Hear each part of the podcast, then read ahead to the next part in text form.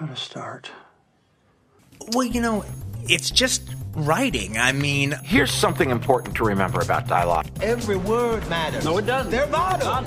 I want to go to this place that I think it needs to go to. The only thing that counts is what you see on the screen. I will write like four, five, six hours a day. and it will be a voice made of ink and rage. Okay, I'm, re- I'm really glad you asked me that question. Welcome to episode 464, where I sat down with creator screenwriter George Olson, who's best known for SyFy's Surreal Estate. In this interview, we talked about getting his career started winning competitions as a writer in Colorado, his background as a copywriter and ad executive, how he actually pitched an idea that led to developing a project with Barry Sonnenfeld and John Turturro, the differences in writing for television versus film, researching the paranormal for this new series, and more really specific advice about getting noticed outside of Los Angeles, and what it means to create human stories behind a haunting. This interview will also be available on the Creative Screenwriting website. You know, it's funny because uh, when I saw that uh, I'd, I'd, be speaking to you, it was kind of coming full circle because I, um, when I was, uh, I spent most of my career in advertising, and um, when um, I, uh, I'd always wanted to write for movies and television, and I uh, it's at one point in my career, but I, I, live in Colorado, where not exactly the screenwriting mecca of uh, of, of North America, and um, I started uh, doing um, reading a million scripts and um, a million screenplays, and um, just started writing. Um, uh, I, I, just always loved movies, and I thought that writing them would be enormous fun. And yeah, I was a copywriter in advertising, copywriter, and then creative director. And um, I just started writing bad screenplays, which is, as you know, the only way to eventually write good screenplays. But um, I um, uh, read tons of books, you know, every book out there on screenwriting, um, read creative screenwriting all the time. Um, and then I um, started entering some competitions and I won a couple of screenwriting contests. And it was like there's just enough encouragement. I, I was telling somebody the other day, it's like playing golf. You can just hit terrible shots the whole game and then you hit one beautiful shot and you go this is a beautiful game. I love this game. I can play this game.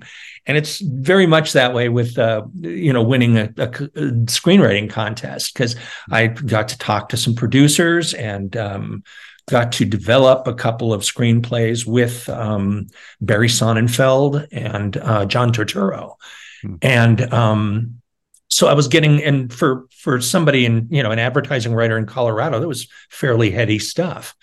So um, I had um, been writing doing that for a while and I came up with an idea and I don't even remember which one it was, but my um, uh, represent my reps at that time said, you know, that sounds like a TV idea.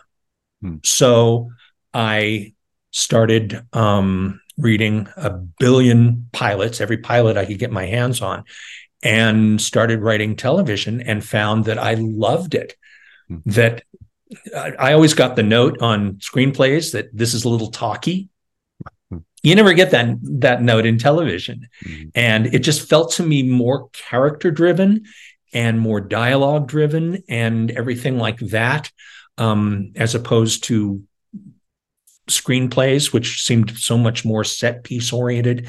And um, so I started writing TV and um, sold a couple of pilots, sold a couple of pitches, and um, eventually decided, if not now, when. So I uh, left the comforting womb of advertising and started uh, screenwriting full time. Did anything else change about how you write characters for television? I mean, the obvious thing is they need to have a lot of stories within that character. Anything else that comes to mind around that? Yeah, I mean, you you you hit it on the head. It's that sustainability of the idea, and it's it's it's it's what does episode 100 look like? And if you can't imagine episode 100, um, then maybe it's a movie. Um, and and that's that was the hardest thing for me was making sure that I was not trying to make a movie into a TV show mm-hmm. because I had always, you know, thought of you think of a log line and everything, and you you you think about that, and the idea that a good television pilot, the ending is not an ending; it is a beginning, mm-hmm. and it's it's making sure that somebody reads that last page and doesn't just go, wow, what a satisfying ending, but goes, okay, now what? What happens next? What, you know, where do these guys go from here? And um, and then uh, especially if you're doing something that isn't purely serialized, it's how do what's the close, you know, are there enough closed stories in this idea that we can um, uh, you know, that we can sustain it for two seasons, three seasons, four seasons. And um, that was probably the biggest the biggest challenge. And it it still is. I mean it's still you know that engine that that drives a show beyond uh, an episode and beyond the season so moving from copywriting to screenplays, it's not a it's not a massive jump. I mean, as far as a lot of people have done that route, I'm on a similar route. I've always been a copywriter as well. Were you writing a lot of characters that were like sales oriented? Because I mean, you have a sci-fi show here, but the lead characters are real estate. There is some sales and marketing involved. Was that sure. purposeful, or how do you think about that? I don't write a lot of things that are that are advertising. I've, I've tried a couple of times to write a uh, pilot for a series about advertising. I mean, if you if you take out Mad Men, yeah. There have been an awful lot of really bad advertising shows, mm-hmm. and I'm just not sure that it lends itself well to uh, mm-hmm. to um, advertising. And um, but uh, the fun thing about surreal estate was that it takes a job that I think of as being pretty mundane and pretty straightforward and pretty pragmatic. Um, it's it's like real estate agents kind of insert themselves into this this position of a buyer and a seller, and um, it it it seemed like it was ripe for kind of parody, but combining mashing that up with the mystery and the emotion and the ethereal quality of haunted houses and ghosts and the supernatural and everything. That seemed like a really fun juxtaposition. And um, you know, Luke in the in the pilot, um, Luke, our uh, our lead, says um, to somebody, uh, a woman tells him, you know, I really don't believe in ghosts, and he says, neither do I. I just work with them. And that's kind of the essence of the whole show is is mashing up those worlds. One which is really kind of nine to five, punching the clock, showing the house, driving a nice car, wearing a, an expensive watch, and you know, being that that real estate agent, successful real estate agent guy with these entities and emotions and um, and uh, gothic kinds of situations. That's been a real source of fun. Was that um, that line you just said? Was that when did you first hit that line? And was that the north star? Like did that help you develop the tone of the show and everything else? It very much did. It, it happened early in the episode. Um, it's like the like um, just a, a, scene or two in. And um, it really um, did guide us. It, it did establish our tone a little bit. You know, even though we're um, our our um, the people at the Roman agency are uh, very uh, take take these things very seriously they also treat them i thought it was interesting to have real estate agents treat ghosts in a house like they would treat radon gas mm-hmm. in the basement or harvest gold appliances or shag carpeting as barriers to a sale. Mm-hmm. And um, I have a little sign up on my wall where I write, um, uh, where I write this show, and it says, um, "We are a show about real estate." Because if we ever get rid of that that real estate or or sublimate it too much, that real estate spin, then we're the ghost whisperer or yeah. one of the other shows, you know, that that is that is about helping these tortured souls move on. And what's fun, what I've found really fun, is that we're helping these tortured souls move on, but that's not the end. That's the means to the end. The end is the sale and the signature on the line that is dotted. And that's um, you know that's been uh, uh, really the north star of our show. Did you feel a need to do research, or how do you think about the paranormal aspects? Do they need to be based on fact or based on film or anything like that? Uh, oh, I, I I do a ton of research. It's a great way not to write, um, and uh, but so many things um, are more interesting when they're grounded in a truth. And there's so much good folklore out there. We did a um, a uh, show um, uh, where they're all uh, in season one, where the uh, it's kind of a bottle episode where everybody's in, and there is a possessive demon that is hopping from one to the other to the other to the other, and um, we call him a roadie. But as they are talking about this demon, they are looking at different demons from different cultures that are shapeshifters that do what what this one does. And so, yeah, we research those. I mean, uh, our Google is really, really heavily used in our writers' room because we're always looking something up, and we want to. A, a, a lot of our demons are uh, or ghosts and things are based in history. And there's there's like one little fact. I've always felt like if i can find one little fact that's interesting you can a lot of times build a whole story about it. And so i spend a ton of time doing research and making notes and jotting down notes because you never know when you're going to find something that that takes kind of a dull story and brings it into a really exciting direction.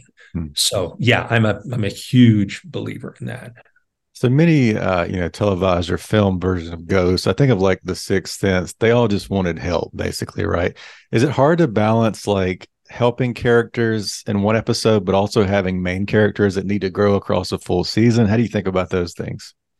It it it really has not been terribly hard. I mean, our um, our, our writers are are very good at kind of weaving those those character moments in there. And you know, when we started with this ensemble cast, who are who've just been wonderful, um, we uh, you know, it, it, was very much a function of saying, okay, what would a com- what would a company, what would a real estate firm that did this, who would they need? Well, you know, they'd need um, a research guy. And they'd need probably somebody who was the technology guy who created the things that made it possible to communicate or even get rid of them. Um, and so it was um, going down those different uh, g- different roads we created different characters that interacted with the the ghost of the day and um, that is really kind of the formula that we have used. And, and it, it does allow us to kind of have some fun with these characters and learn about their inner lives and everything without being just a straight procedural because mm-hmm. we're kind of sort of procedural in in you know some of the ways that we um, that we approach our stories but there's also um, you know a, a, a, really strong commitment to characters and and making um, making these people kind of come to life and uh, learning about them as they solve these problems and as they look at the um, the human stories behind a haunting. I think we're almost out of time. So you mentioned um, you're in Colorado. For those writers listening that are not in LA or New York, uh, any other advice about getting noticed or winning contests, or is it all about the first five pages? Anything else that stands out to you? Yeah, I mean, um, uh, contests really worked for me. I know a lot of people do not, um, you know, uh, do not believe in them, and a lot of people don't believe in ghosts either. But um, contests, they probably believe in even less. Contests worked for me. I mean, if you're in Colorado, how do you get read? How do you get a manager to to read your stuff and say, "Hey, this is really good"? I had one of my first scripts was um, a uh, uh, the first one was a biopic about Nikola Tesla that won a competition and it happened to go to be slipped to an agent who happened to represent Barry Sonnenfeld at that time. And he knew that Sonnenfeld loved Tesla and was fascinated about that. And we got together and developed it for a while. Um, another contest that I won was um, uh, one of my, um, uh, the judge was a producer who was a mentor to a manager and he passed me along to the manager and that management firm is still my management firm today. And so that worked for me. It, I, I, know it doesn't work for everyone and and things were a little bit different. There were probably not as many contests back then. But um, you know the the greatest piece of advice i can give people uh, give writers is don't just have one script. When you when you have one script, put it aside, even if it's wonderful, write the second one. Always be writing, working on the next one and the next one. And because a body of work shows something to reps. They don't want somebody who's going to have one script and say, okay, sell this. They want somebody who is going to create a body of work, who has a voice that comes through in each in each uh, execution, and is is you know that's that's a professional and that's someone that people want to work with. One great script is fantastic but it it's it's i don't think it's enough. I think you've got to have things that show i approach this this way i approach this this way but there's this thread of quality of distinctiveness and talent that you'll get on every script with me. So that's why you should rep me Thanks so much for tuning into the show. Before you take off, I want to give you a free gift. I'm giving you my first book, Ink by the Barrel, for free. That's the digital download and audiobook at brockswinson.com. Inside this book, you'll learn how to annihilate writer's block by embracing Elizabeth Gilbert's playful trickster mentality. You can learn to weaponize your anxiety with Kevin Kelly's different is better approach, and learn how to defend your time with Ryan Holiday's calendar anorexia mindset. There's just a few other ideas in the book Ink by the Barrel. It's also based on over 400 interviews I've done right here on Creative Principles. So go steal that book right now, Ink by the Barrel, to learn how to be a prolific writer. You can get your copy that's digital download and audiobook at brockswinson.com, B R O C K S W I N S O N.com. If it's your first time here, thanks for listening. We'll see you next time. Make sure to hit that subscribe button so you never miss an episode.